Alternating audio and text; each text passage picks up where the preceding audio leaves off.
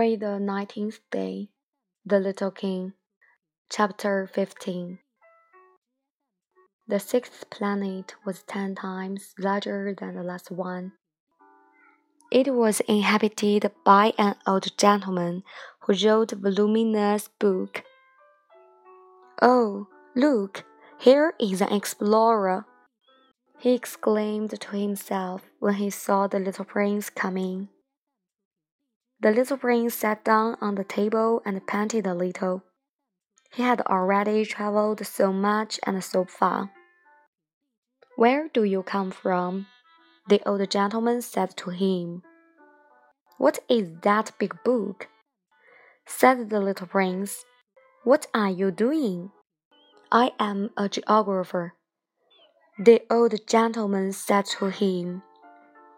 "What is a geographer?" asked the little prince. "A geographer is a scholar who knows the location of all the seas, rivers, towns, mountains, and deserts."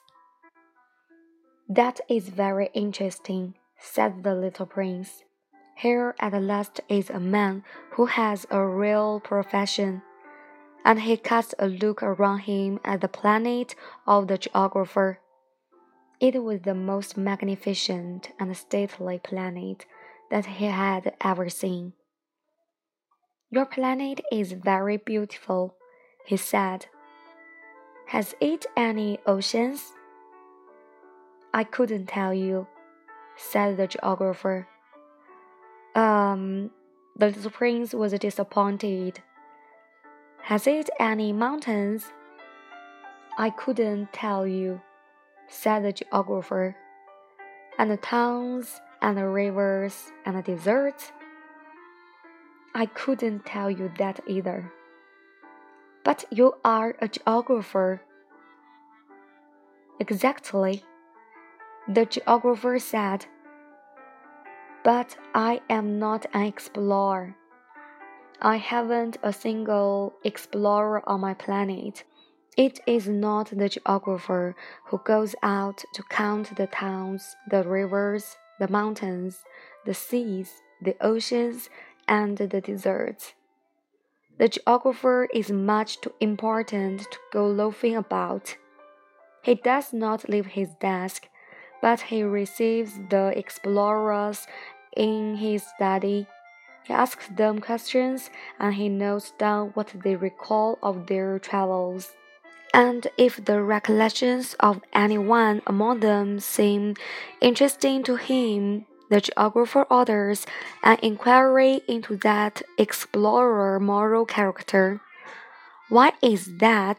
Because an explorer who told lies would bring disaster on the books of the geographer. So would an explorer who drank too much." "Why is that?" asked the little prince. "Because intoxicated men see double." Then the geographer would note down 2 mountains in a place where there was only one. "Someone," said the little prince, "who would make a bad explorer." "That is possible. Then, when the moral character of the explorer is shown to be good, an inquiry is ordered into his discovery. One goes to see it. No, that would be too complicated. But one requires the explorer to furnish proofs.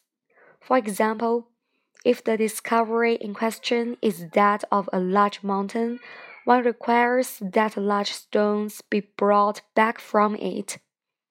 The geographer was suddenly stirred to excitement. "But you come from far away. You are an explorer. You shall describe your planet to me." And having opened his big register, the geographer sharpened his pencil. Titles of explorer are put down first in pencil. One waits until the explorer has furnished proofs before putting them down in ink," said the geographer expectantly. "Oh, where I live said the little prince. "It is not very interesting. It is all so small. 3 volcanoes. 2 volcanoes are active and the other is extinct. But one never knows."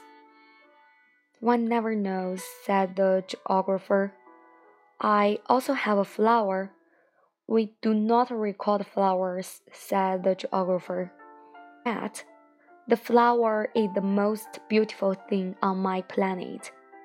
"We do not record them," said the geographer, "because they are ephemeral." "What does that mean, ephemeral?" "Geographies," said the geographer, "are the books which, of all books, are most concerned with matters of consequence. They never become old-fashioned. It is very rarely that a mountain changes its position. It is very rarely that an ocean empties itself of its waters. We write of eternal things. Extinct volcanoes may come to life again." The little prince interrupted. "What does that mean, ephemeral?" "Whether volcanoes are extinct or alive, it comes to the same thing for us," said the geographer. "The thing that matters to us is the mountain. It does not change." "But what does that mean, ephemeral?" repeated the little prince, who never in his life had let go of a question once he had asked it. "It means which is in danger of speedy disappearance."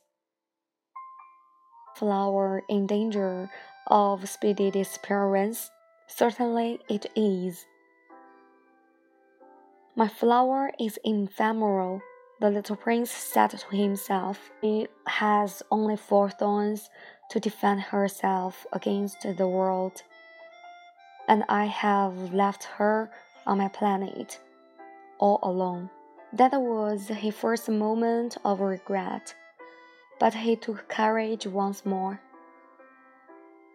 "What place would you advise me to visit now?" he asked. "The planet Earth," replied the geography. "It has a good reputation." And the little prince went away, thinking of his flower.